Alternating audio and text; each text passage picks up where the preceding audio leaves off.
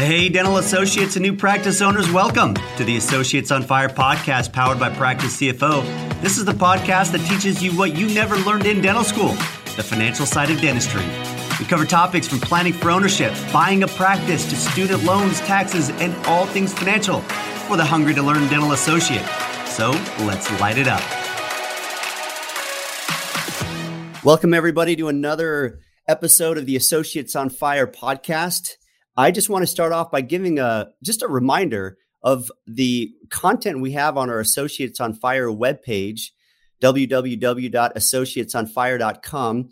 For those of you, you who don't know that this uh, podcast is a part of a bigger program with the uh, goal of producing financial intelligence for dental students and early stage associates and even new practice owners. And on the website, we have educational videos. We literally have about 15 hours of short video clips on all things financial from dealing with student loans to uh, dental insurance to buying your practice and forming your team to addressing insurance credentialing, just a lot of rich content on there as well. And please fill out the associate profile form so we know a little bit more about you and can uh, help you as you sort of navigate your early career. That'd be an honor for us. Well, on the show today, I'm um, pretty thrilled about our guests on this program. This will be a unique one, and I'll tell you why here in a moment. Um, a few weeks ago, I was invited to speak at a at a study club event on a lot of the current government stimulus uh, for the COVID period. It's called PPP, um, uh, some uh, economic loans, and what's going on with all of that. And it's uh, it was called the Patriot Study Club, and it was founded by Dr. Kevin Kenny, who is our guest today, and he has a colleague, Dr. Dan Hutchinson, as well, who um, both are their uh, names definitely preceded them. Now, I didn't work with them. Uh, they recently sold their practice, and I have heard about their practices and they have a great reputation. Well, in that presentation I was doing with them, I think it was before or after the show, Dr. Kenny, uh, if you remember, you we, we were sort of joking and you were saying how, oh, all the dumb mistakes and lessons learned over the years. Well, me, as a newly minted podcaster, I thought, well, there's some good substance. I want to hear about it. I mean, who doesn't want to hear about the dirty details? It's sort of true in life that we like to overemphasize the success and the glamour and we underemphasize the failures. I mean, just look at what we post on Facebook and social media. That's the way we are. However, I think we can learn a lot when we let the cat out of the bag and be honest about a few things. And so I asked, Hey, Dr. Kenny, I know you've had a ton of success, but would you be willing to just unpack a little bit of dirt for these young doctors so maybe they can learn some experience and not have to get so dirty themselves early on. I will say it's these lessons have probably been a, I mean, these mistakes probably a huge lesson for you over the years. That's why I think I really want to emphasize and talk about these sort of in a story format. So I'm pretty excited about this. Um, welcome, Dr. Kenny and Dr. Hutchinson, to the show. All right, all right, here we go. Like, listen, everybody out there in cyber world, go grab a cup of coffee and get ready to have a few laughs. Okay, a little bit of background. All right, you hear this accent here. I like to tell people I'm from the South, uh, the South Shore, Long Island, suburbs of New York City. But my good friend Danny Hutchinson here, he's a true Southerner. He's from Georgia. But um, uh, like a lot of us in San Diego, we practice in San Diego. Here's the deal on San Diego: we were all in the Navy. This we all were coming out of school. We didn't know what we were going to do. In a nutshell, we all joined the Navy. We stuck around in San Diego, and we all stayed. And then it was the blind leading the blind. Uh, we had no business background whatsoever. The Navy gave us uh, great clinical training, but minimal, minimal to zero business background. So, but we all dove in there, and it was like time to learn. Uh, a lot of us did what I call your, you know, your your two year MBA. We didn't get a master's of business administration, but we started working on our major bank accounts at the expense of other dentists. We were associate dentists, like many of you guys listening, and then uh, actually, you don't realize how good an experience that is because you can watch other guys make mistakes and learn from it. And you're going to make your own. And um, now I'm sitting in uh, Dr. Hutchinson's former office right now, and this is a drop dead gorgeous office on Coronado Island. It's a little on the upscale side. Uh, this is a place that you would be definitely, as a dentist, you'd like to say, this is the office that I go to get my teeth done and refer people to. Uh, my practice was a middle class practice in a middle class neighborhood, kind of where I grew up.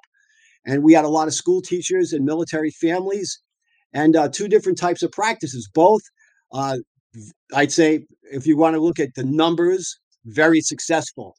Uh, you will be successful too. Don't doubt yourself. If we could be successful, I'm cracking up. Uh, you will be successful. Just get that in your head. But instead of sitting around bragging about how well we did, uh, a lot of times, you know, having a drink or sitting out on a golf course, somebody will bring up some bonehead move that we all did. And I got a list of them here. And um, we're just going to go down some of this stuff. And, and like uh, us Irish guys like to talk, we're going to tell stories. All right. Now, we're going to go right into catastrophic business mistakes. I mean, things that will, this is beyond a, a financial bounce check. This is catastrophic, It will ruin your life. Listen and listen closely. Can you get your fire extinguisher in less than five seconds? Can you? If you can't, then you better have a dress rehearsal. We had a fire. While I was treating a patient, my dental, one of my long-term employees came in very calmly and said, Dr. Kenny, we have a problem. So what's the problem? We have a fire. So where? In the garbage can outside. Now, I said very calmly, go into the lab, get the fire extinguisher, go downstairs, hand it to Robert. That's the downstairs dental assistant. He'll know what to do. He was in the Navy. Christine went downstairs. Somebody was smoking cigarettes outside. They threw a butt inside the garbage can. Um, for all of us guys that grew up in the Northeast, at this time of year, we would get a Christmas tree and go down to the pond where we were ice skating. And the first Christmas tree that somebody threw out, we would throw it in a fire. It goes up 30 feet in the air, burns unbelievable. That's what that garbage can did. But Robert put, had the fire extinguisher and put it out. And those guys, I mean, everybody's like, there's a fire. It was done that fast. But Danny will know. We know of two offices I could talk about in San Diego that burnt down. The, the, the dental, the, the dentist freaked. I, what could you do? Their offices burnt down. You need to know where your fire extinguisher is. Here's another one. Come in Monday morning, 7:30 in the morning. To, uh, we have a I had the upstairs suite in a professional building. The endodontist had the downstairs suite. Their office managers looked like she just saw a ghost. Dr. Kenny, we have a flood. I opened up the door. I'm not kidding. The water was above my ankles in 1,800 square feet. I rolled up, took my shoes off, rolled up my so- socks and pants, walked through the water, kept going to where I found it. There was a hose leading out of the wall from the plumbing to a dental chair, and the hose came off. The water was everything was left on over the weekend. The water was more than six inches high in the in the office. Destroyed all their computers. It wicked up the um, drywall. Now you ready for this one? Okay, mistake. They didn't shut the water off. Seven years later, the second flood. Upstairs, Monday morning, I come in. Uh oh, I go in. The model trimmer was left on. The water pressure built up in the model trimmer, and that little tiny, stinky little hose that leads into the model trimmer popped off and just it was spraying water for 48 hours on the second floor. It leaked down through the ceiling again and destroyed the downstairs office. Over $200,000 in damage. Plus, so the moral of the story do you know where the water switch is to your office? Do you shut the water off every night and make sure that there's no water on? Now, patient comes to me, goes, I mean, I'm an investor, I'm an important guy, and I want to invest in real estate. Uh, Dr. Kenny, I'm thinking about buying a professional building that has doctors and dentists. And I said to him, listen, you might want to think twice about not buying that building if you have dentists as tenants, because dentists always have floods. And then I'm not making this up. 10 days later, goes, Hey, Dr. Kenny, you wouldn't believe it. I drove by that office and all those dental chairs were out on the lawn. They had a flood. Yeah, no kidding. Do you know where the water switch is? I didn't even know that such a thing existed. I had a plumber install one for like $300. $200,000 loss on that downstairs flood for a $300 plumbing job. Now, I'd, I'd like to interject here. Um, He's talking uh, minor leagues with hoses that leak because um, where you really get in trouble, as happened to a friend of mine, is if the pipe where it joins the solenoid that shuts off the water, if that springs a leak, then it's more like a water main. Um, so even if you have a solenoid, I recommend that that solenoid switch be right where you will pass it on your way out the door. Um, but the other thing to bear in mind is he's talking about property damage. Uh, you're going to be shut down for a while. And do you have insurance against that? And you're going to wind up uh, having your office phone forwarded to your receptionist's home so that she can keep the business running and hopefully keep some income coming in with receivables. Uh, but it's not just the property, it's the uh, downtime as well. Yeah, I want comment on that. Making sure you have proper insurance around this, I think, is a is a given. Uh, although I, you know, and a lot of banks need this, of course, when you get a loan for the practice. So you should have it. Hopefully, you have enough, and maybe even not just getting the minimum. It's usually not terribly expensive. You can get get, get the right amount of insurance. But you're right; that downtime could possibly be the more difficult economic uh, challenge when you're being displaced like that from your office. And by the way, I do have a, number of clients who have had flooding and fire. So I've seen this myself among my own clients, and I've always sort of scratched my head, thought seems to be happening more than your average business. Well, it kind of makes sense given the nature of a dental office. Now, years ago, I was reading a business book and it had a great quote. In it it said in there, no, it had nothing to do with dentistry. It was strictly a business book. And it said anything that can happen in your business will happen in your business. So you might as well plan on it. So start thinking if we have a fire, what are we going to do? If we have a flood, what are we going to do? And then what happens afterwards? Are you properly insured? Now, both times on these floods, yes, uh, they got $48,000 in lost revenue because they couldn't see patients. Uh, but you know, you just want to skip this chapter in life. This is one that you don't want. This is catastrophic. This is like beyond firing somebody. This is just ridiculous. But this could be prevented. You just got to think ahead, plan on it. Where's that fire extinguisher? Where's the shutoff list? Now, go ahead, Dan. One other little thing to plan on. Uh, when I said that you have a solenoid switch by your door so that you turn off your water headed out, try to have your coffee pot switch somewhere close by too, because there's a lot of coffee pots that get left on overnight or over the weekend that can cause a fire. Yeah, you almost just got to set up a, a, a, a, protocol where someone in your office just it's part of a checklist. They just turn these off, you know, whenever they leave. Here's the next thing: we had a written check off list in our lab that had to be checked off and initialed before the people could go home. And there was a list of, you know, there was stupid stuff like uh, did they vacuum? Did they take the trash out? But it was, is the water shut off? Like, and make a check off list of what you need. Then uh, we're going to quote some famous people here Ronald Reagan, trust but confirm. Then, as the captain of the ship, you have, before you go home, you double check that that, that list is done.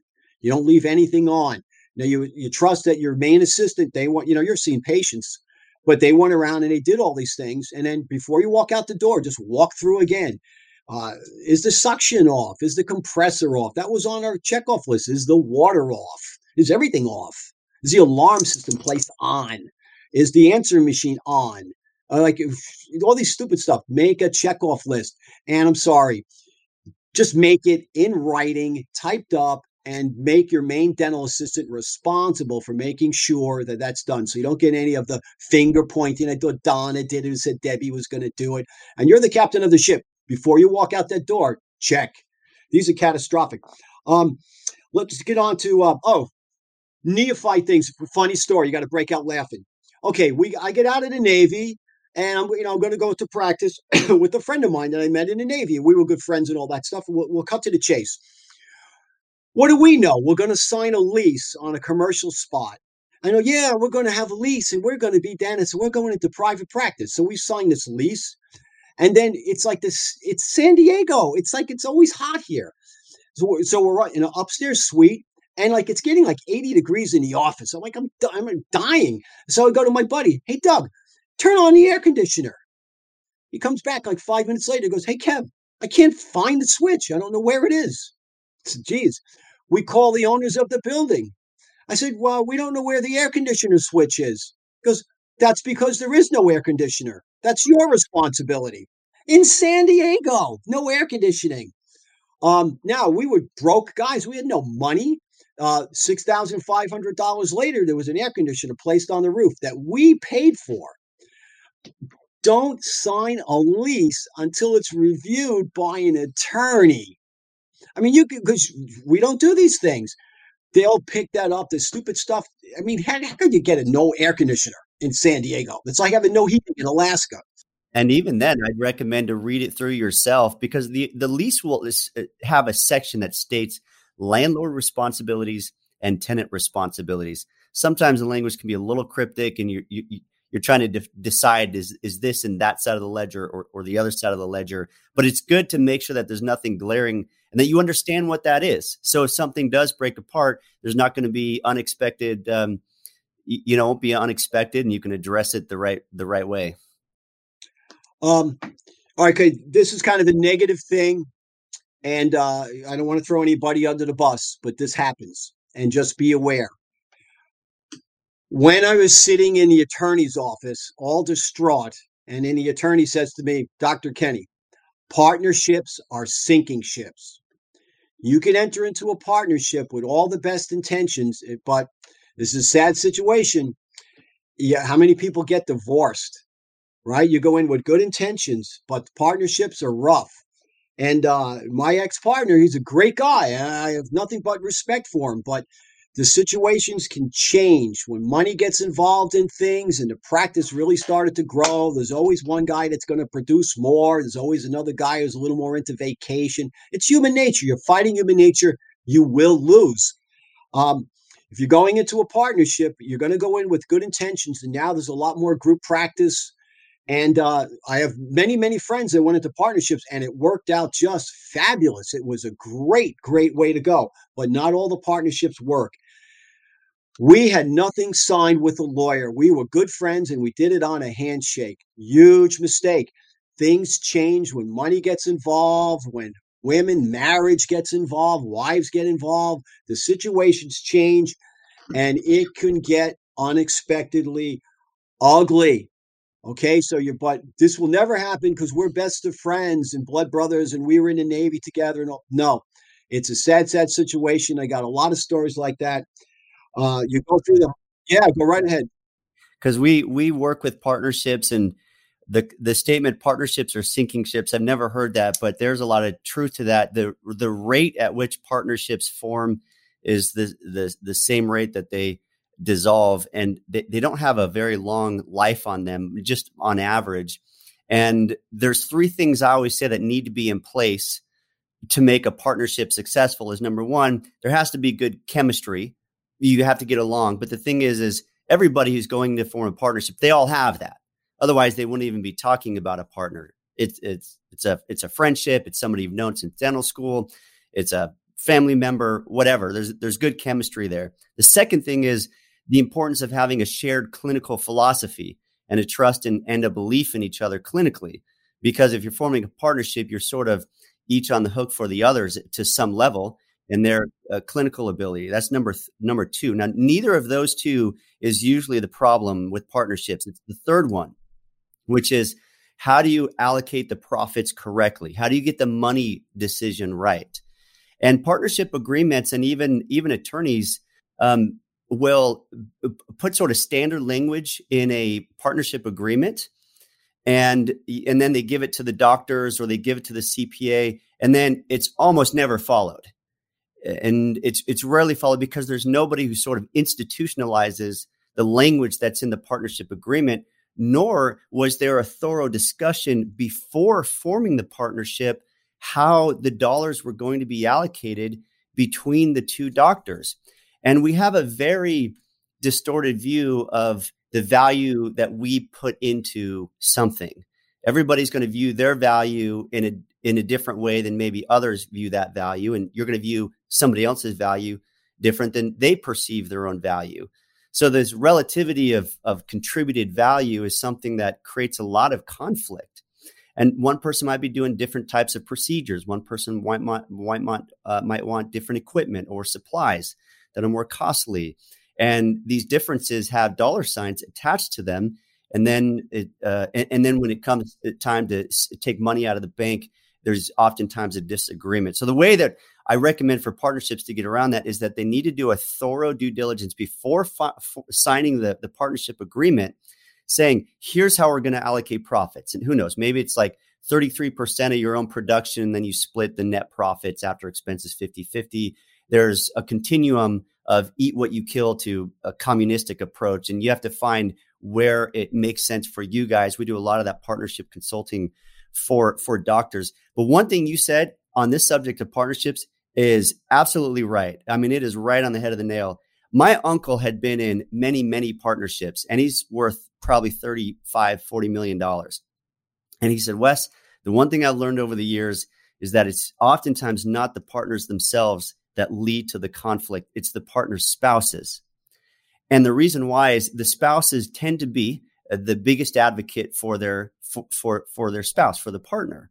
And uh, and they're the ones who are only seeing sort of the outcome, what's coming out and going to them, and they're also seeing what's going to the other person, at least by the type of house they drive and the car they drive, and I mean house they live in, the car they drive, etc and it, they don't understand the full story of what's happening inside the operations itself at all. They're only getting sort of a one sided view of it, at least. And so it just amplifies whatever conflict is there, it amplifies it, it stirs it up even more. And it's, it's just, a, it's just kind of a delicate thing. Now, if it works, partnerships are amazing because you have two producers with one streamlined, ideally streamlined overhead, and the profits can work out great. Well, I just want to say one final thing about partnerships it's like uh, when you run into an ex girlfriend 20 years later, you know, you're really nice and everything. Uh, my ex partner went off and made a fabulous practice just up the street from me, and we get along fine. Uh, third parties cause more problems than the friendship between the two doctors, but the dissolution of a partnership, it does wreck a good friendship. It does. So, uh, but we get along fine, and uh, we, we could go on and on and talk about skiing, hanging out the golf course, and all that stuff. But it was an ugly chapter in life, and uh, you got to do the preventive thing. You will be paying lawyers. You might as well pay in the beginning because you will be paying in the end. Lawyers will be involved. Don't think you can cheap out on this one because you get along well. Pony up and get it done. And my last comment there is that um, whether that's a, a CPA or a, a, consultant on partnerships, have somebody extrapolate out or project out what the uh, income will be to each of the two doctors based on scenarios. If Dr. A produces A, Dr. B produces a B, and hygiene produces C, and your overhead structure, you spend a, this percentage in labs and supplies and your facility and your marketing and your admin, what's left, have somebody model that so that you have expectations because usually the conflict arises when expectations aren't met. So so run that out in your head make sure everybody's good and clear on that and then go into it. And if you do that right then you have much higher probability of a long fruitful partnership. Oh get ready. We're going to shift the fourth gear here. Now we get an interesting story okay? Okay it's a little bit about labor law okay when no matter what state you're practicing in, I want you to know that the labor laws are different in your state. They may be different than the federal government. Okay, there's federal law and state law, and I had to learn the hard way. Okay, with all good intentions, I was coming out of New York and the suburbs of Philadelphia, moved back to California. The California labor laws are way different than the federal. I found that out when I was before the labor board. And I don't want to get into it now, but you're going to have to look into this. We always worked an alternative work schedule. Everybody does in New York because everybody's in the city and then they come out to the suburbs. And our dental offices were open to 10 o'clock at night. And guess what? It was crowded because everybody was in Manhattan all day long. They come home. I got to go to the dentist tonight. Uh, th- that's just the way it was. So I came out. I used to work 10 hour days, you know, 40 hours a week. And then uh, I'd add, you know, whatever I did on Fridays, used to blow it off, just see big cases or clean up the office or whatever. Then I found out that the overtime laws is eight hours a day in California, not 40 hours a week. I was taken before the labor board because one of my good employees who I got along with really well, and we, we, we really liked each other as people, but her husband was whispering in their ear, and they saw it on Channel 8 News and the 6 o'clock news that $4,000 overtime to them that was $4 million. And they, I went before the labor board. You know, I had this complaint and I, I went down. I, I was in a state of shock. I was like, somebody stole my car. I couldn't believe it. I went down to the labor board and I said, you know, listen, I'm not here to lie or weasel. Here it is. I did this. Like I got a speeding ticket. I did it. What do I need to do? And they they said, bigger than a bread box, Dr. Kenny. You seem like a good guy. See if you could cut a deal. The deal was I owed overtime for three years. Now this was a brand new dental practice. Um, I was making money, but not like not like a 55 year old dentist. I was making money as a 35 year old dentist. It cost me ten thousand dollars in fines. Now this is this is a 30 year old story. That ten thousand dollars was huge. Oh yeah. Now guess what? I owed the money. I did it. I was wrong. I did not know the labor laws. I didn't do the preventive. I was going on. I was 100% wrong and I admitted it. And I paid the $10,000. I paid it. They all got the overtime they would do. But some people were like on the Dr. Kenny team, and some people weren't. And then I had to clean house. We had to get rid of some employees. And then the lawyers told me that I couldn't just fire people. I was creating a hostile work environment. I go, what? I can't even get rid of this one. I can't even like fire her. I can't. They said you can't even move the stapler. I'm like, oh, I'm held hostage here. It's a long story. The bottom line is make sure you you know dot your i's, cross your t's. Make sure you're doing it correctly, because the, those great employees, when the money becomes involved, and as well as you get along with them, they'll take the shot. The money is huge to them. They will sue you. Can I make a couple of comments about that from my experience as well? um, I have a, a, client. This is this is actually going on right now. Who um, before COVID let a hygienist go because the hygienist was sort of making some demands he didn't feel comfortable uh, comfortable about. Let the hygienist go. Hygienist talks to an attorney and and it you do not want an attorney looking through all your payroll history records if you haven't had a pretty robust HR platform or consultant make sure that you're doing exactly what Dr. Kenny just said with your eyes and your T's. So what happened was come to find out that this doctor had been paying a, a bonus to the hygienist for a number of years. And this was on top of her hourly rate.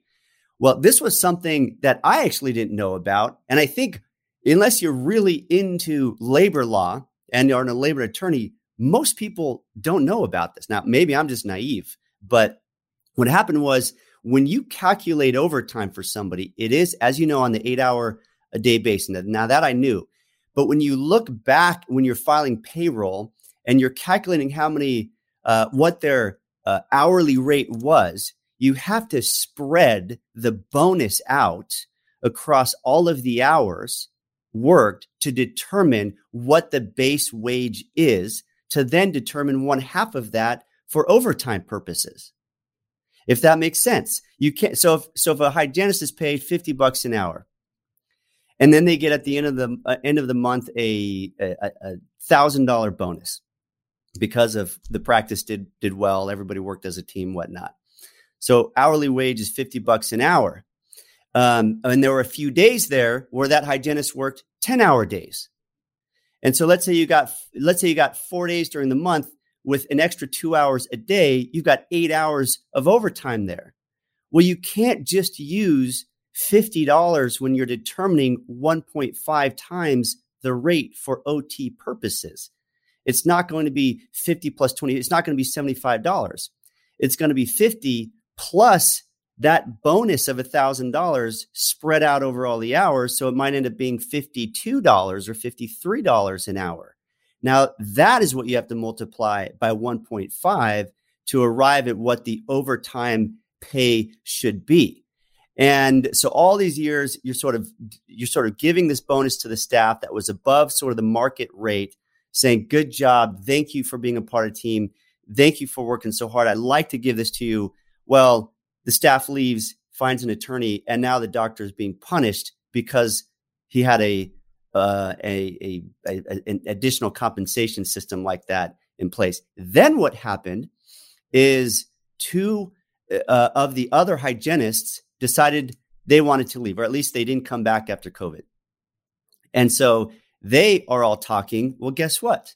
They get recruited with the same attorney, and now he's got three lawsuits against him from all of his hygienists. And uh, and now there's you know a, a settlement. It's going to be a lot more than ten thousand dollars, unfortunately, because that that you know because the labor law was there. So it's kind of hard to know all the layers of compliance that a, that a, a small business needs to be uh, needs to adhere to, especially here in California, that just has you know a stack of labor laws as high as your ceiling. And that's why engaging maybe a good labor attorney early on to come in and evaluate your whole HR process. And yes, it might cost you $5,000 or $7,000 or whatever, but it might be a great idea because um, an ounce of prevention, right? An ounce of prevention. And this is a great case where that's to, that's to apply. Oh, I'm just biting my lower lip, and you learn something every day. Uh, glad I don't own the office anymore because, yeah, I was paying hygiene bonuses all the time. There's another way they could come and nickel and dime and come after me. Uh, okay, we're going to just talk a little bit more about employees. Then we'll tell some funny stuff too. Okay, this is a great quote from business. It comes from one of the best businessmen I know, my younger brother, who's a businessman over in Europe. It's not the people you fire that hurt you, it's the people that you should have fired. Once you fire somebody and they're gone, oh, no, they're gone. But you, when you're, I had a tendency, this was a mistake. I would adopt stray puppies. I would hire people, I felt sorry for them, so I would give them a job.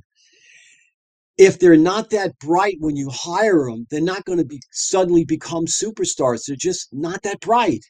And in five years later, they still can't make a temporary crown. Five, they're just not catching on. And you know what happens?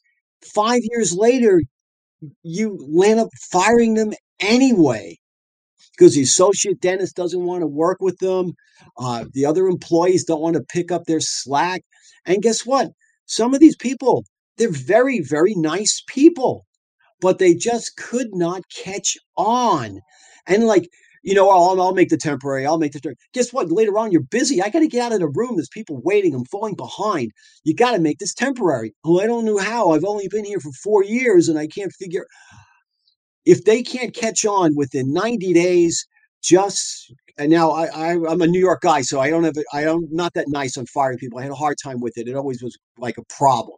But you just have to wish, wishing it's just not working out. We're going in another direction. I want you to be happy and just let them go. And they know it's coming. It's not. It's not like, oh, you fired me. I can't believe you did it.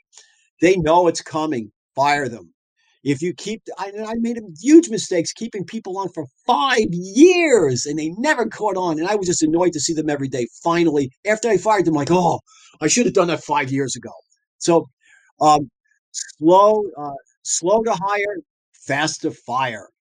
One of one comment on that, if you don't mind, I like to share a couple of my own uh, experiences over the years there. And it, it, I know for my own firm, actually, what we do is is I I bite a bullet and I pay a severance to somebody when when we let them go. And they but with that severance, they sign a document that states that they're not going to come back for any litigation against me.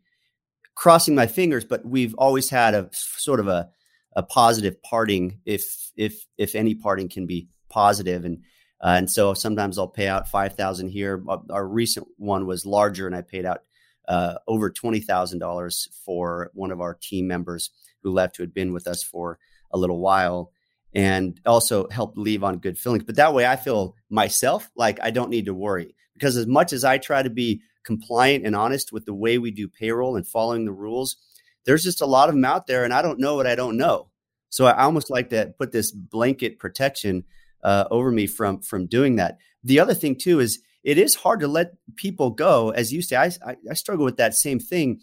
Uh, the thing that makes me sort of get the courage is remembering how critical culture is in any business, and this is very very true of a dental practice as well.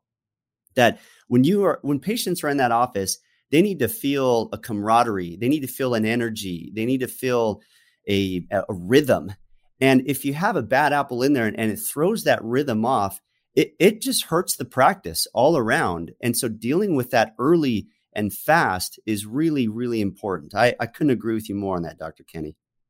I just want to throw this out because, all right, as a dentist and you're sitting around and you're, you're okay, let's just say you ran into some dental school classmates or, you know, your buddies at the golf course or, or you know, your girl power group or whatever you've got going on, and you're sitting around and you're talking. And we're all going to go to like a, uh, the lecture from the attorneys uh, to make sure you don't get sued by patients. And you're, you're practicing the best you can. And the reality is, some sometimes you know the porcelain broke off the distal of the bridge, uh, you know, that root canal. Am I long enough on that? Did I find that canal? And you're doing everything you can. And so oh, I'm going to refer this out because maybe I can't find the fourth canal or this person's vertical or whatever it is. You said, you know, I'm going to punt. I'm going to send it to the specialist because I want to make sure that, that all my work is good. And this might be tough to reach, reach that standard of care. Maybe I need a microscope for this endo. And I'm just going to send it out. And I went through 35 years of practicing. I never got sued by a patient. But bam, you're not going to get sued by patients. Now we sit around with all these baldy geezer guys and we sit around, we'll talk about getting sued by employees. And these are the people that you were like buying Christmas gifts for, paying that hygienist a bonus. And, and then you don't know what goes on. Uh, you have to look at your employees as like potential ex girlfriends. Now, here's a funny story. Remember that girlfriend in college? You know, she was so wonderful, and I can't believe it. I'm in love. And two years later, you're standing on a street corner and she's yelling f bombs at you. And you go, "Whoa, where did this come from?" That's sad to say. That's going to be one of your employees. Now, uh, it's it's a tough one, but beware. It's dot your i's, cross your t's. Things I learned after I sold the practice. Uh, what Wes just talked about, the protection, we'll call it the protection sheet. One of my buddies with a dental consultant at the end of the year when they're doing the little Christmas bonuses and everybody loves everybody, he had them sign a sheet every year that they received all their overtime, that that, that everything was wonderful, that they were happy. That basically said, I love my job. Then he had it in writing because when something happens and they sit down with some labor lawyer and they want to sue you, they they start going over like those sheets. I'm sure those hygienists were very happy getting those bonuses. But then when they found out they could nickel and dime the dentist later on because he, you know, they asked for $55 an hour and the dentist said no and they feel bad about it now. They want to sue you. Um, yeah, you really got to watch the employee situation. And then later on in life, when like when you just can't hide, you can't hide the money, you can't hide the success. When you land up buying a, a new Mercedes and a power boat and a beach house, and they know about these things. Later on, when you're well, early when you're broke, nobody cares. But later on, they're looking at you and it's like he's got all this money. And then they're going to take a shot. And when they sit down with a lawyer, guess what? There's ammunition. There's things you just don't know what they're going to throw at you. And the lawyer is is they're going for the throat. And there's nothing nice about it. It's really ugly. And get ready. Now, when I sit around with all my friends, we talk about employee problems, not patient problems. We're all conscientious practitioners who did the best dentistry that we could and work with. We did everything right. But this curveballs there you don't see coming. It's going to come from the employees. Um, hey, uh, modern world stuff. Get ready to laugh. Before you hire somebody, before you hire somebody, now I'm not like posting on Facebook. It's not my thing, but other people are. So now here we go. I'm going to clean this story up a little bit. I need to hire a hygienist. So okay, we're going to run it with go on Craigslist, put the ad out for the hygienist, and here here they come. And the hygienist comes in. She's really nice and she looks very professional. And she says, Dr. Kenny, I really want to work in your office because you go on humanitarian missions, and I want to work for a doctor who does humanitarian work. Okay, great. You know the interview's going really well, and she seems really good in this and that and that and this. So finally, I wake up like three o'clock in the morning, and she has a working interview scheduled. I said, you know what? You know my gut feeling. So I go in the next day. I'm ne- I'm not an internet guy. I'm never on Facebook. I have no interest in it, but other people are. So I go to my office manager and says, "Do me a favor, go on this one's Facebook and take a look." Now we're cleaning this up. Now I didn't know that you could post things like this. There was um, illustrated porno. There was all this pornography on her Facebook. I was like, "What?" You could put this on, like, I thought this was against the law. It was all animated porn. And like, I, I was looking at it with my office manager, like, I'm super embarrassed. Like, get this thing off. So, no, now what? Well, just call her up and, and cancel the working interview. uh, I guess we're just going to go in another direction. So look on the Facebook. Uh, this was a really, really ugly chapter in my practice. So, very well, Dr. Kenny, he's not computer literate. He hardly ever goes on the computer. I, but I, my wife has a master's in technology, and my house looks like an Apple store. So I go home and and I got some vibes on an associate dentist that was with me for years, and I really like working with her, and I still do. I still do like her. I forgive her, but she made a big mistake. She was looking to move up, and she got uh, an associateship at a high-end cosmetic practice, boutique type thing. All they did was high-end veneers, and hey, great! I had a family practice. We saw kids, but she advertised on her Facebook that she was going to be associating in this high end cosmetic practice. And she encouraged everybody to leave my office to go to another office. And I showed it to Dr. Hutchinson, was here today, the next day. And I said, Look what I printed off the internet. And he was like, Oh my goodness, you have to fire her immediately. I had to fire her that day. And it was traumatic and and it was really bad for the associate dentist because the other dentist, uh, Candor, it, it didn't work out, and then she was unemployed, and it got kind of sad, and it was hard to get another job. And I paid really well. She was making like a thousand a day as an associate. Then she went around and working in these scrap clinics for five hundred a day, and it, it got really bad.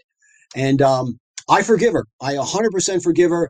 And I wish we could sit down and have a glass of wine and, and, and yuck it up, but it'll never happen. It, the damage was done. And it was the firing was emotional and it was ugly. But I had a business and I had 11 employees. I had to protect my business. And she was stealing. She got caught shoplifting. So don't say anything. Before you hire anybody, look on that internet. Now, for all you young doctors that like to live, on the millennial. What a bunch of crap. Okay, go on your Facebook and get rid of all those photographs of you doing beer bongs and stupid stuff at the ski resort. Because guess what? Guys like me are going to look at it. You are going to be judged by what's on that internet. And you are going to be judged. People don't want to see you partying down with Jack Daniels and all your pals at the hunting lodge or whatever it is. You got to make sure you look professional. That is a doctor's website. Okay, your Facebook, it's doctor, it's not you and the boys. So get that stupid stuff off of there because people are going to look at it. And that is your reputation and you have to protect it. That's my internet rap. Very true. I know when I hire, I'm checking out some Facebook sites myself. Yeah, look at that thing. Uh, uh, Irish guys, this is a cultural thing, okay? You look at, uh, well, just you find these Irish guys, these second generation blowhards from New York. We're, we, it's cultural. We all talk and never stop talking. The Blarney Stone is in Ireland. You kiss the Blarney Stone, you get the gift of gab. All Irish guys talk. It is cultural. We are learning as kids to talk, talk, talk, talk, talk. But don't talk to attorneys. Only attorneys talk to attorneys. If you get a phone call from an attorney and you think you're a smart guy and you're going to tell that attorney what you think, boy, get ready. They are taking notes and they are recording it and they are going to use your words against you. Okay? So if you get a phone call for an attorney that has to do with something that happened on your property, somebody slipped on a banana peel, which I, I had to deal with this, I slip and fall or something like that. You have that attorney talk to your attorney. Attorneys know how to talk to attorneys and they know where they're coming from. But when attorneys talk to lay people, they're setting you up and you will put your foot in your mouth and your own words will be used against you. So remember, like when you hear people getting arrested and they read the Miranda law, it says, you know, you have the right to remain silent. Shut up. Shut up. Don't say a word. Notify your attorney immediately. Now, I want to talk about attorneys for a second because we, we get a lot of legal issues. We keep getting back to attorneys. You need a team right away. You need a team. You need a board of directors. And this is your board of directors. Well, I don't want to, you know, I'm just graduated from school and I don't have any money. You have a doctorate degree. You need a team. You need a CPA. You don't do your own taxes. All right. That's ridiculous. You hire the best CPA you can find, preferably one with dental knowledge, not some guy doing uh, in his kitchen doing tax returns off of some software program or whatever, some guy at H&R Block. That's not a CPA because I mean, the CPAs, they have worker bees to do the actual taxes. You need access to their brain because they need they know what's going on financially. You need a CPA to protect you against yourself from doing dumb financial moves. You need a lawyer that's familiar with dentistry and that will help you review a lease, sign all these things. And these lawyers, they they're on your side. You're paying them 400 bucks an hour, maybe more, but they are protecting you against yourself. You make these dumb mistakes like we talked about earlier, signing a lease, not being reviewed, going into a partnership, not being reviewed. These are mistakes that I made that were costly. Uh, you need a financial advisor. Like, well, I don't know what to do with the money. The financial advisor will say, Do you have a Roth IRA? Do you have a SEP IRA? Do you know the percentages? You, you'll end up paying taxes unnecessarily guys go out and get a degree in finance and and you get become certified uh was it CFP these guys go to school for this. They know things that you don't. You need a financial advisor. And don't go low end. Don't go with Fidelity. Fidelity and Schwab are great while you're in college. Or but when you start making real money, you need real advice. And Fidelity and Schwab, they're like McDonald's if they were restaurants. You need a financial advisor to give you good advice on investments and where to put your money. And it starts immediately when you're 26, 27 years old. You don't want to start when you're 50 and you find out you you know you have no money for retirement. Uh, Let me comment on that if I, if I can real quick. Obviously, that's in my space and. Uh, just a few thoughts uh, on that is is when you when you find somebody well let me even back up and say that right now investing has become so accessible to anybody uh, with with robinhood for example Robinhood, I, I don't know if you're familiar with Robinhood, but it, but it's an app. It's a, it's it's an online website that makes trading accessible for people who didn't really have the ability or the knowledge to do it prior. And so you have a, a, a whole new sort of generation of people in, investing now. Even my even my ten year old son, I gave him a hundred dollars so he can start learning some investing. And Robinhood just makes it pretty easy to do that, and um, e- even E Trade makes it easy to do that. And when the the market is rising, maybe you've heard the term that uh, a rising tide lifts all boats. Well, that's very true with the stock market. In a year like this, ironically, even though it's the COVID and unemployment has been horrific, and our uh, and our GDP has suffered, the stock market has done quite well, and tech has been on a euphoric rise. And so I know a number of people who have invested in some technology companies, and now suddenly or they invested in Tesla or they invested in Apple, kind of these big names that who isn't investing in those at some level. And now there's this idea that, hey, I know how to invest money. I'm pretty good at this. I got a 20% rate of return this year, or I got a 40% rate of return this year because I put all my money in, in Apple or whatever that is. Well, the markets don't always work like that, and they fall even sharper than they rise. And if I go back far enough, there in in other sort of declines, people have felt the sting. But when the the decline has been so far in our rearview mirror that we don't remember it, or you were too young to experience that, people really suffer. I was talking to a doctor on Monday of this week who sold his his practice a few years back. Um, I'll obviously keep it uh, unnamed, but lost uh, had seven hundred fifty thousand dollars of the sale proceeds invested in the market in a few stocks that he felt were going to do really well a few years back, about three years ago. Well, now he's got $10,000 in that account, lost all of it, virtually all of it. And it, why? It's because what drives people's investing decisions uh, who are not really in that space is emotions over intellect. And emotions are your greatest enemy when it comes to when it comes to investing.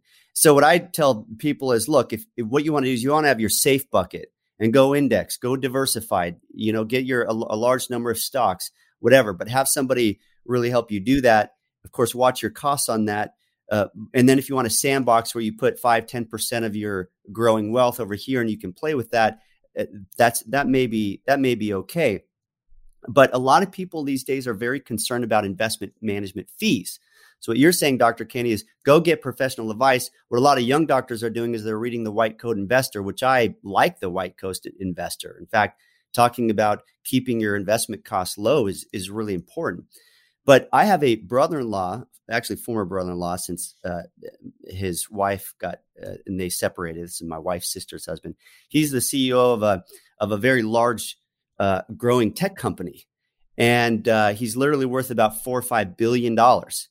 And he said the reason why I have an investment advisor isn't because I think they uh, necessarily know a whole lot more than I do. I follow this stuff. He's been on Mad Money himself. I mean, he's he's up there. But he goes because I need somebody to help me control me. It's like why does Tiger Woods need uh, a, a caddy, and why does he pay a caddy t- uh, hundreds of thousands of dollars when I jump out of the stands for free and carry his bag? It's because we need somebody to help us walk through the emotions, get a second opinion, and step off the ledge at times. And in many ways, that's what a good financial advisor these days will do when investing isn't technically as difficult as maybe it was at one point, given the sort of target date funds and index funds and the like. It's more p- people to provide a, a, a, financial sort of psychology counseling to you as you go through these big decisions or just even small decisions, because most people lose their wealth by simply allowing emotions to get in the way and cloud their judgment. It happens uh, all all the time. All right, back to you, Dr. Kenny.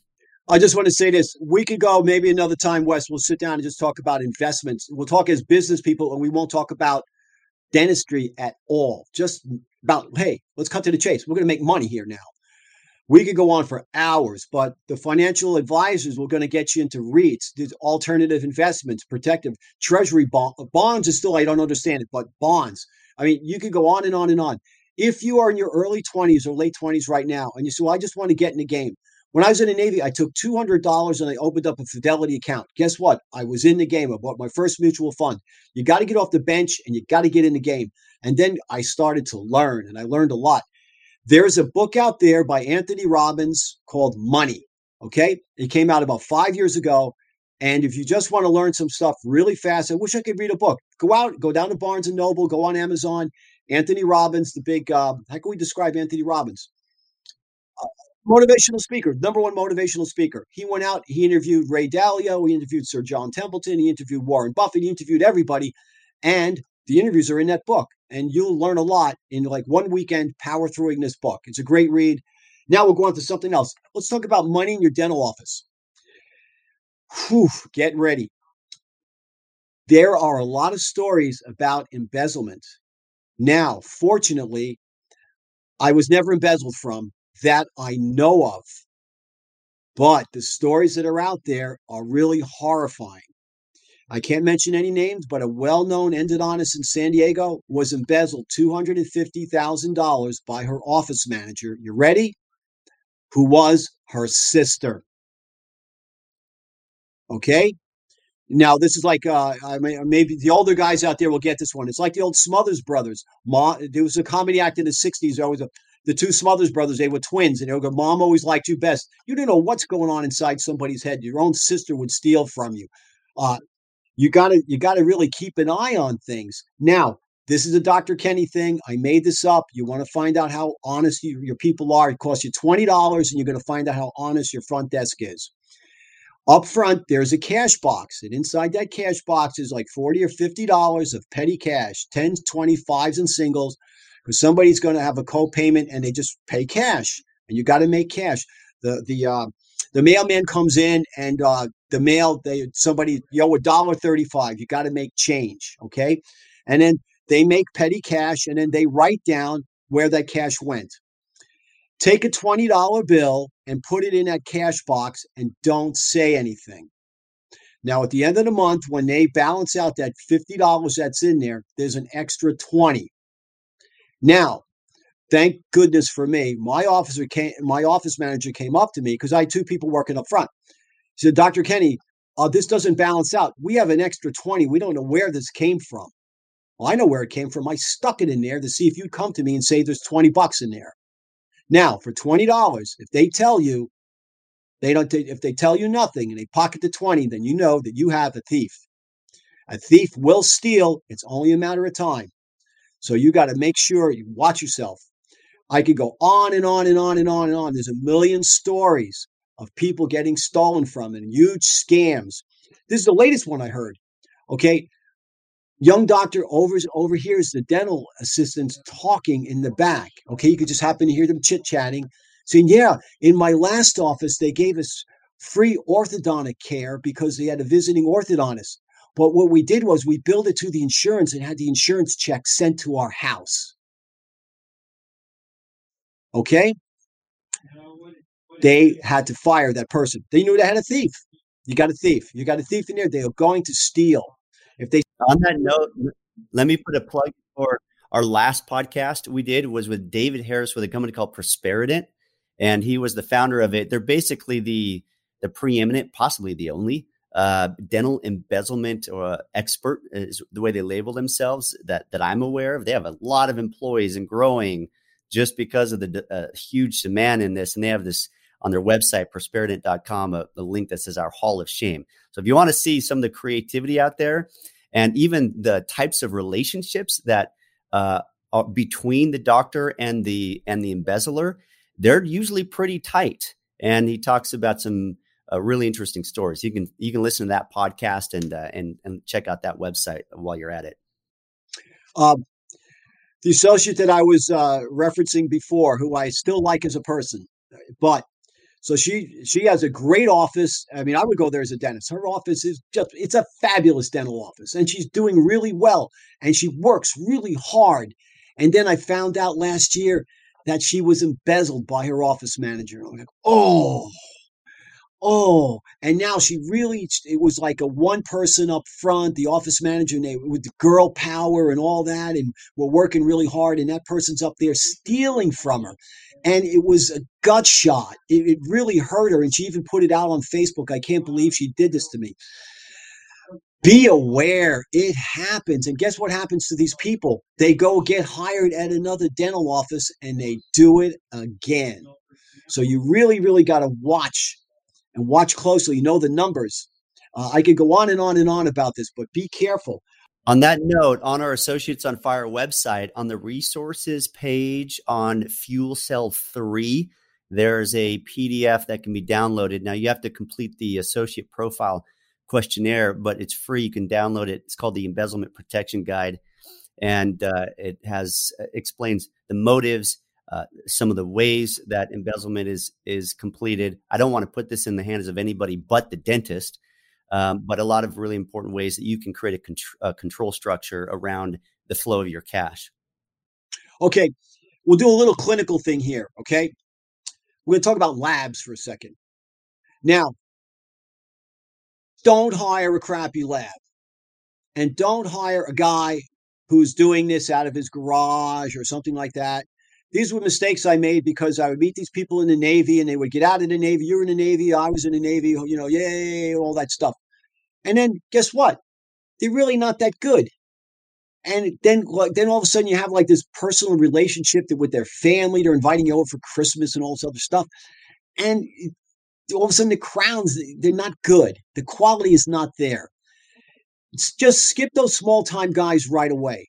Find out who's the best dentist in your neighborhood and call up their office and say, Hi, I'm Dr. Newbie, and I would like to get a referral from Dr. Good Guy. What lab does he use? And they will give you a referral to a high quality, good lab that the, the smart dentist is already using and use that lab, even if it costs you a little bit more because you won't have the redos that lab has already vetted out the technicians. You've got the quality control. They've got the new CAD CAM crown generating gizmos. They have all the technology that you need now. And they're not doing it like it's 1950, waxing up and all this nuttiness. Now it's all computer generated. You need to hire a top quality lab. It'll save you time and money later on. Um, and then it's strictly business. It's not, well, personalities and this and that. No, it's business. They, you pay them good money, they give you good work. And then you get on that phone. If that is not up to the standards, you get on there and get on them.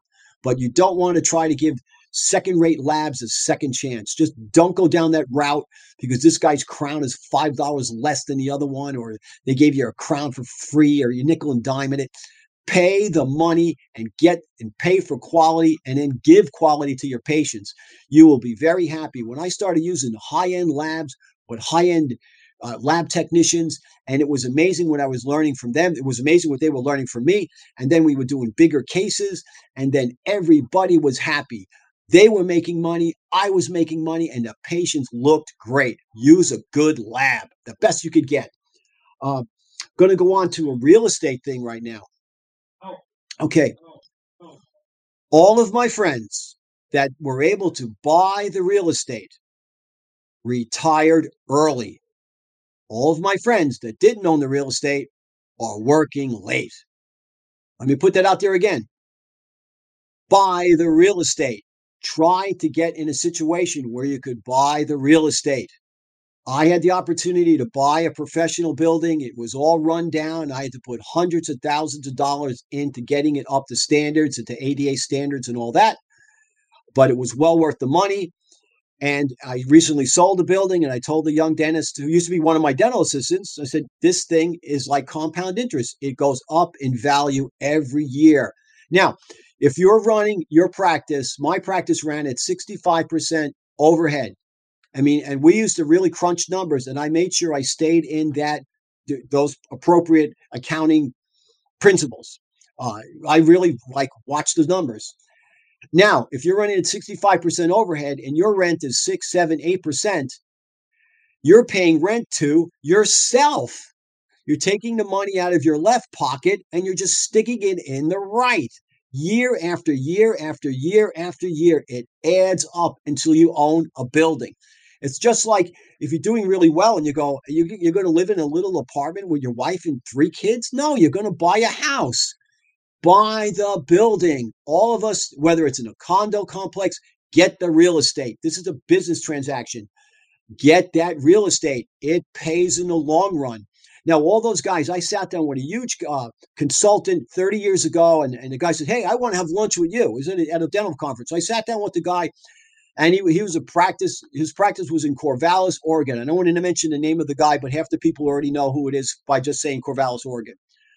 And he said, Why would you ever want to own the real estate? Banks don't own the real estate. And I'm thinking, Well, I'm not living in Corvallis, Oregon, wherever Corvallis, Oregon is. I'm living in Southern California. This is a great place to live. Own the real estate. It goes up in value every year. And yes, it flatlines a little while because real estate goes in cycles and then it goes up again. Now, my friends in Oregon that owned the real estate, they sold the real estate. They did great. Every single guy that I know that owned the building, whether they, they made their practice in a house, in a professional center in some form of real estate did great. And all the other guys that were in a strip mall, they were always worried about losing their lease. Oh, am I going to lose my lease? Going to lose all that tenant improvement I put in there? And it happens. That's a loser's game. Get in and own that real estate. Now, we'll talk about a movie that was out a few years ago. Um, Wes, help me out. I, I call it the Ray Kroc movie, the McDonald's movie that was out like three or four years ago. I know you saw the thing. The moral of this no, no, it was out in a movie house with Michael Keaton. It was a, it was a movie on Ray Kroc. I forget, you know, it's about the McDonald's, the founding of the of the hamburger thing. I could have wrote the script because I read all the books. The money's not in hamburgers. The money is in the real estate. They only make 15 cents on a dollar in a McDonald's. It's a lot of hamburgers, but they get huge rent from the tenants. That McDonald's is paying rent to McDonald's Corporation. It's all about the real estate. Own the real estate get that building. Now, if you're in a professional center and you're building a practice, well, I'm in a professional center and I, you know, I have a nice spot and I'm in here with other 30 other dentists. Well, build up your practice and then start looking and buy real estate. A lot of my friends started out and they didn't get the real estate till 10, 15, 20 years into being a practice. And then they bought the real estate and they all go, I'm glad I got the real estate. It's a winner's game. Get real estate. And it's very much a winner's game because you, um, number one, if you're in your own spot, you got 100% occupancy. Now, if you own a broader building and there's other tenants, you might have to deal with some vacancies. But if it's just your building, you got 100% occupancy. So you don't have to worry about those vacancies. Secondly, is that it's leveraged growth. You might put down $100,000 on a, I don't know, $500,000 or a million dollar a piece of property that's going to grow by 3% every year and, in just appreciated value. And you get the full appreciation on that million dollars, even though you only had to put down 10% or 20% of the money. And so the return relative to what you put down is uh, amplified because it's leveraged growth. It's one beautiful thing about about real estate. Buy the real estate. Buy the real estate. Buy the real estate. It's unbelievable. Buy the real estate. It's a smart business move. Um, hey, we all have limitations. Uh, you may have some limitations. All right, here's a clinical story, and I, you know, every once in a while, like you did something clinically, and you go, "I really regret doing that. It didn't work out." When in doubt, refer it out. And don't let patients talk you into doing something that you're not comfortable doing. I seriously regret this one. Okay, lady comes in and she's not the brightest lady or anything. Let's put it that way. Okay, she's not stupid, but she's not the brightest person, and she has a marginal job, and she has some some cheapo dental insurance, and she needs endo on number 18. And I look at this thing, and this is before nickel titanium. This story is 25 years old or whatever. Okay. And I look at this thing and go, I don't know if I could get down those mesial canals. They're really curved. So then it turns out if you go to the endodontist, they get more for a molar than a general dentist did. That's just the way the insurance is set up. So then you're like, Oh, Dr. Kenny, can't you do it? Can you please do it? I don't want to go. And the lady's begging me. She's going on and on and on. And you know what I said? All right, I'll do it. So then I go down in there and I'm down those mesial canals and I go, man, I just can't go. I can't. This is not coming out well. And when I was done with that root canal, I go, you know, this is just not good. I don't know what's going to happen with this. Then you start rational. Well, maybe I'll luck out. Maybe it'll work. Maybe it won't. Nine months later, it needs a retreat. I said, okay, now we got to go to the retreat said, okay. I called the endodontist. I got egg on my face. Then I met the endodontist at a meeting. He seemed like a good guy and everything. It was, it was an endodontist not in my neighborhood. So it was like, you know, downtown San Diego, a few miles away. I said, listen, this lady's in there. She needs a retreat, this and that and that and this. The endodontist goes, I said, listen, send me your bill and I will pay it. Whatever it is. You know, you get $1,100 from molar. Great. I'll write you a check. Let's just get the thing fixed and call it a day. Well, my relationship with my fun, my financial relationship with my patients is my business and nobody else's. Like, what are you talking about? Now the lady comes into my office after the root canal is done with the wife of an attorney. Can't believe I'm telling this story. I, I must have had like something in his coffee. This is the truth that's coming out with the wife of an attorney. Okay. And now they want me to give them $2,500 for pain and suffering because she needed a retreat on this crappy endo that I did.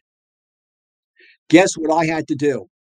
Write that check for $2,500 to make them go away because I didn't want to get sued. And then they basically, I it was extortion. They said, if you don't, if you don't give this lady, this poor person who begged you to do this thing, that you, I felt like I was doing her a favor, saving her money, turned right around and turned on you. So the moral of the story is, and, and I really learned from that lesson. It saved me a lot of heartache and headache later on because I never got sued. However, if I had any doubt at all of whether I could get a great result, I referred it out. When in doubt, refer it out. You're looking at some wisdom tooth. Hey, these, these, these three are easy, but maybe these tough ones, refer it out. When in doubt, refer it out. You you'll sleep at night, uh, and and you just don't don't even take the chance. So some of your younger dentists, geez, I'm broke. I got these crazy school loans. When in doubt, refer it out because I, I didn't lose any sleep over doing bad dentistry. And that one with, that needed to retreat, I should have never done it. I let the patient talk me into it. Oh, please, Dr. Kenny. I fell for that crap. No, just be firm and say, I'm looking out for your best interest and refer it out. Uh, watch it in pedo also because all of a sudden, you know, I had a family practice, so lots of kids, and you see some kid, you know, they're dancing around in a chair. They got, you know, nursing bottle syndrome. Said, this kid needs to be sedated. Please, Dr. Kenny. They, they're not really, the parents are like begging to save money. And because you know that specialist is going to get a good buck for this. So I said, listen, it's in the best interest of your child. That's the end of the argument. They, they can't talk you in. This is in your best interest. No, I don't want my best interest. No, don't let people talk you into doing something that you're not comfortable doing. And hard lesson to learn Cost me a few bucks, and I really, I mean, it's 30 years later, I'm still upset about it. So don't, you know, you get, Kevin, get over it. No, these things hurt. They hurt at the time when I had to write that check. I felt bad. I, I, my dentistry wasn't. I felt bad about everything. So when in doubt, refer it out. Um, I could talk for on and on and on and on. Something that I did in practice that was really smart. And I learned this from the Navy. Now roll this because I was in the Navy. Look at this great haircut. You well, you can't see it at the podcast, but hey, listen, I look like a guy who was in the Navy. In the Navy, we'd work in these big clinics. I worked in a clinic with 54 doctors. It made your dental school look like nothing. Buses would pull up from the ship, so many patients. That's where we learned those great dentistry in the Navy. You had an endless supply of guys to learn on. However, the clinic would be running a certain way, a certain department, and you'd, you'd open up a drawer, and it was full of endo files and stuff all thrown around. And then all of a sudden, it's the military. We're going to have a white glove inspection. What is a white glove inspection? No kidding. The admiral's coming with the senior chief, and the, the admiral has a white glove. And he goes around and he reaches up above that door jamb and wipes that white glove and looks. That thing better be immaculate. We had inspections, and this is throughout the military. And when those inspections were coming, unbelievable. Did things get straightened out fast? And it's, whoa, look at this clinic now. It is spick and span, and where the that drawer where they were throwing charts in, or those all those like not sterilized instruments that are just dumped somewhere. Everything was done the way it was supposed to do. Have inspections in your own office, and this is how you do it. I always hired dental consultants. Well, I don't want to pay you know, Sally delay. I just unfortunately heard she passed away. She's a great lady, Sally McKenzie. I don't want to pay Sally McKenzie a zillion dollars to come to my office. There are local consultants in your area, no matter where you live in in, in America, that will come in reasonable. Now, when you sit down to hire a consultant, this is what you say. Listen, my AR is out of whack. And they don't make these AR, they don't make these phone calls until I get upset because they're kind of friendly with some of these patients and they're uncomfortable asking them to, to make their copayment. And people owe me like $200 for half a year. And it's pages of this. Now, when an inspector is coming in, a consultant, and they're going to look at this AR, all of a sudden they're making those collection phone calls. It's getting done. That drawer up front where they throw those charts in it they don't tell you about that you know about later on because you go in your own office and you look around when no one's there and you realize these insurance forms haven't been sent out or whatever it is all that stuff gets straightened out. When people realize that a second set of eyes is coming in to look at their work they get it straightened out so i would use consultants like the navy would do inspections and i would tell the consultant listen this is areas where I think we could improve. We could improve on the AR. They let some of this stuff go a little bit too long. It gets past 90 days. It's hard to collect money on people. I think that they should be making these phone calls no later than 30 days. So where it's non-confrontational, where you instead of like trying to beg for money now, it's like your insurance paid this and you you owe $104 would you like to do you know check or or we'll take a credit card over the phone? They need to make these collection phone calls. There's all sorts of areas throughout your office and a, a third set of eyes coming in and when you, the young ladies that's working for you or gentlemen they know that somebody's coming is going to check up on them suddenly things get done. Now i use consultants throughout my career and early on i realized i did not know a lot about the business side of dentistry so I hired consultants to come in and get my front desk straightened out and get my office system straightened out. And then I would work with a certain consultant for maybe three or four years. And then I would get learn everything I could from that consultant. And then we'd go a few more years with no consultant. And then I'd hire another one because we need we'd need things to look at again. And a, a new consultant would come in with a different view. Uh, and they would see things that I, I didn't know. And I learned a lot from consultants. I used the consultants. 99% of the consultants were used just for the business side of dentistry. The consultants never came back to check how I was taking out teeth, doing fillings. No. I, I went to like spear classes to keep my clinical stuff up, up to snuff when things changed.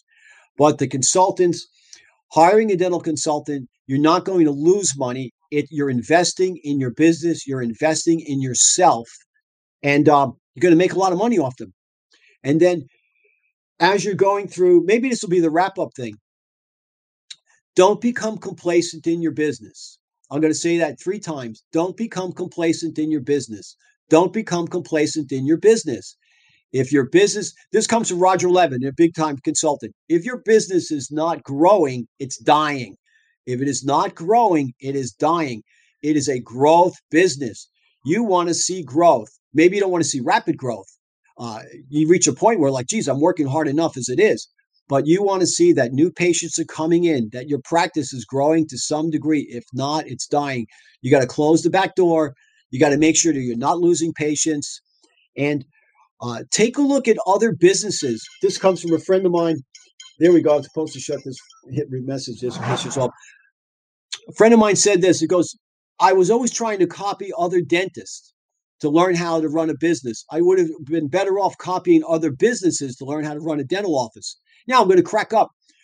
When we were kids, when I was a young guy and you went to the dentist, like junior high, high school, even college, you went in a dental office and there was a lady behind a glass window. It was like pre COVID. They were already behind plexiglass. And they go, have a seat. They never even said hello to you. And you sat there like a lump looking at National Geographic magazines, which forget it. I, to this day, I will not look at one. I'm bored out of my mind with that. And then you just sat there. Now we got rid of that. Who wants to copy that model? I mean, our model it was it was all about customer service. I had it more like a Starbucks. I mean, everybody was greeted. You want a friendly office. Look around at businesses that you like to go to, or when you go into business that impresses you with customer service, and copy that. Don't be copying like mediocre dental offices run by some dentist. There's a lot to be learned from other businesses. Every time you walk into a business, take a look around, see what the customer service is. Hey, they've, they have flowers up there. Put flowers in your office. There's coffee. Put coffee. Do do what you need to do to make your business successful. Um, Wes, I will be quiet as we can wrap it up, or maybe we could just go for a second into the study club. Yeah, that'd be great. I was just looking at my book called Hug Your Customer that uh, one of our other uh, uh, guests on our show, Weston Spencer, gave to me, and it it talks about that culture, that feel, uh, that vibe that runs in your practice, and it's just making your patients feel so welcomed and like you're they're they're more than just teeth coming in that need to be fixed. They're human beings with a name and a family and a life and interests, and you learn those things about them and you make it more of an experience than uh, you know than than just fixing than just fixing the teeth. A lot of really good comments, and I had a lot of things I thought about as well, but I just wanted to give you the podium with all the the years of wisdom and just the way you sort of project it out there, and it's very educational. So I really appreciate you being willing to.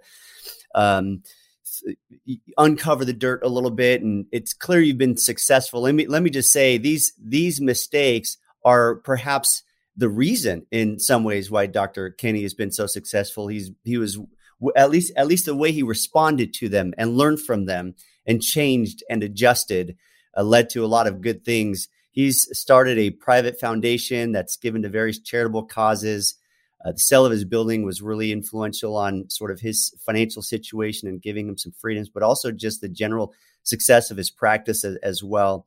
So even though we focused on the dirt, there is a lot of uh, a lot that we could compliment and talk about with your practice if that were the theme of the podcast. So, so thanks for for being willing to do that. Your study club is called a Patriot Study Club. One of my I think concluding questions for you is for those uh, young doctors, early stage doctors, or I guess any doctor who wants to start a study club because there is value in that. Um, what is that experience like? What advice do you have for that uh, for that doctor? Your study club has got up to 120 people. It's consistent. It thrives. It's known here in San Diego and even I think beyond a little bit. So, so, so what advice do you have for the for that doctor? Yeah, listen, uh, for everybody that's out there right now, I mean, so you're driving around in your car and like you feel kind of isolated and overwhelmed. And guess what? We were all there. Um, but the the future is so bright. Remain optimistic. Now, early on when I got out of the Navy, and I had no idea what I was doing, but I, I had a dental practice, and I would go there, and I was doing my own hygiene. I had no patience, but I had a dental practice, and I had some friends, a couple of guys. Uh, Dr. Hutchinson was one of them. And I said, listen, I just bought this Howard Farran 30 day MBA thing and some Gordon Christensen, you know, how to do a filling tape. And so this is on VCR. Says, why don't you guys come over my office and we'll order some Mexican food? That's a big thing in San Diego. You all eat Mex- Taco Tuesday is like a holiday here. And, you know, we started out three guys in the office, then, you know, watching videos and talking about our practices. My wife called it group therapy for dentists. But I only did it with a couple of guys, you know, my like good friends, non-competing. So we were very open about everything that was going on. And then we, you know, like once a month we'd get together, like a Tuesday night. And then the guy called up and said, "Hey, uh, could I come? How much does it cost? It doesn't cost anything. You like you like Mexican food?" So then it was five guys, seven guys, then fifteen guys. Then uh, someone said, "You ever thought about doing it in a restaurant?" I said, "Yeah, sure." So then uh, the first one I did in a restaurant, I got seventy doctors to go to it. I almost fell over backwards. I said, "There's a real demand for this." So then we speed up the story. Uh, like over a 25 year period, uh, I've we started having these in uh, meetings. We started meeting like in a steakhouse when we where everybody said, "Listen, it's a chance that we could get out." Our wives are going to say, "Sure, you're going to go and talk about gum disease at a steakhouse. Go right ahead." So guys started coming and we got a lot of fellowship. And then one guy would invite another guy. You meet another fella and oh there's lots of lady dentists there too. There's, there's plenty. It's packed house. It's definitely in, plenty of lady dentists in the study club. And then i found out that i could get national speakers willing to speak. And then i found out that i could actually get sponsors and make money at this. Now i didn't need the money. We gave it away we were the largest contributor to make a free clinic at Veterans Village. It's a place where like homeless veterans could go in San Diego. Uh, University of California, uh, San Diego a, has a big pre-dental society with free clinics. Uh, every year we write a check ten thousand dollars to to keep the clinics open. Uh, we raised money for hurricane relief. I gave scholarships because every time we have a study club, we make about three thousand bucks, and I do ten of these a year. And then I gave the money. I would just give the money away. And then I, I learned that that's against the law. So I had to become legit. We made a foundation. The last time I checked, we gave away almost 140,000. So and it's growing. It doesn't stop. Uh, we gave $11,000 recently to the San Diego Food Bank because of the coronavirus thing. And we haven't had a meeting this year because of Corona. We still made money even without having meetings. Uh, did a charity golf tournament. Had the golf. Everybody came out. Yes, hey, we play golf. Get write a check to the university, ten thousand dollars to support the free clinic. This is a great thing, but we started out small.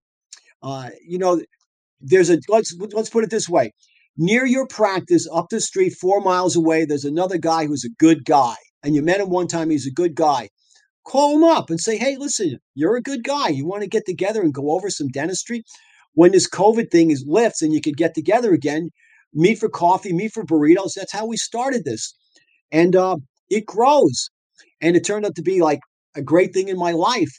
Even today, as soon as we're done, we've got this giant toy drive going on. It's the 25th year. We're partnered with the military. Uh, I could go on and on and on. Then we started doing uh, humanitarian missions. Uh, that goes on every year, traveling to Central America. They're our neighbors. They happen to be in Central America. It's a phenomenal thing uh, to go to Southeast Asia and help out just poor people who have don't have access to care. It's a great, great, great thing. I could go on and on and on, but yeah, get together, start small, start with a couple of friends. Say, listen, I, you know, I, I got a case. You want to help me look at this case? Get the specialist to look at it. And all the specialists jumped on board because they got access to the general dentist. So we had all the specialists there showing us stuff. It was a great learning experience, dental wise. And then it turned into a great philanthropic thing, which continues even though if I sold the practice. And we're getting ready to transfer the study club to some dentists that are in their mid 30s. And they came to me and said, We could keep this going for another 30 years. I go, Great.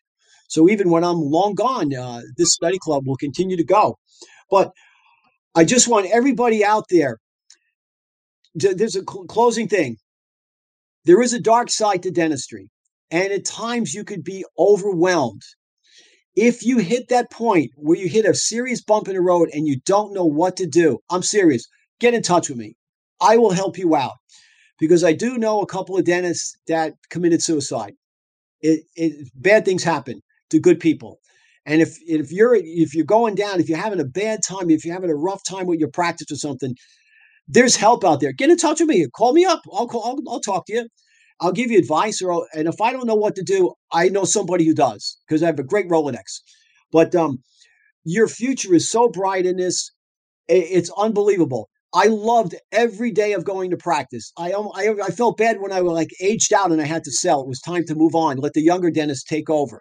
But every day of private practice was wonderful. You meet so many good people. Uh, just be optimistic about your future. It's your life. And then, Wes, I guess I'm doing a webinar. Uh, I'm being sponsored by Citibank, and we're raising money for the free clinics in San Diego and at UCLA Dental School. I'm speaking to six dental schools and whoever else wants to see me on the web, January 19th. Uh, if you want to get more information, I guess Wes will post it. But uh, hopefully, I'll see you out there in cyberspace. And everybody, Merry Christmas and just remain optimistic. Your future is so, so bright.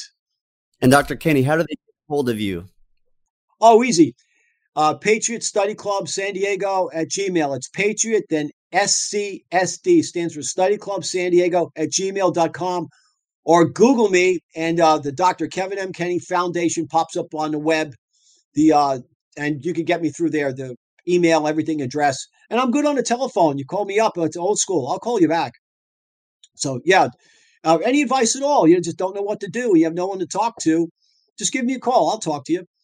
You know, I, I, I love it to hear everybody being successful. I get upset when I find out that somebody's struggling and, you know, having a rough go. And it doesn't have to be like that. There are all of us dentists that are now uh, Medicare card holders, AARP members we want to see the young dentists do just as well, if not better, than we did. So, and we're all, we don't like it when we hear somebody struggling with school loans and all this stuff. Say, we'll help you run a business. We'll give you advice when you need it. And we'll help you stay, stay clear of the landmines and, and trouble that's out there and get you going. There are a ton of young dentists that are doing just great, and you will be one of them. You just got to decide that that's going to be you. Uh, say, I'm going to do this. I'm going to be successful with this business side of this. This can be learned. If you can get through college physics and organic chemistry, you can learn this business side. The business was way easier than some of these classes we had to take. And yikes, uh, thinking back to that 19 year old up three o'clock in the morning, memorizing Huckel's rule for conjugated dienes and all this stuff. And all you ever use it or think about it, but you did it. You could learn this business. You can be successful at this. You will be successful at it. And we see that uh, uh, every day with a lot of the clients, young clients, young associates, young early stage owners that we work with, that they're able to find success. There's still a lot of success in, st- in spite of consolidation, corporate dentistry. There's still a lot of success in the private practice area for for you doctors who are seeking ownership and want to be able to sort of control that that that domain. Dr. Kenny, thank you very much for being on the show. Landmines is a good word, and I'm hoping that out of a podcast like this uh, early stage associates can take some of these lessons and say, okay, I'm going to set this in place. I'm going to avoid this pitfall and uh, find that success perhaps a little bit faster because of some of the wisdom that you've shared. So thank you for being on the Associates on Fire podcast program. Oh, you're very welcome. Merry Christmas to everyone. Happy Hanukkah.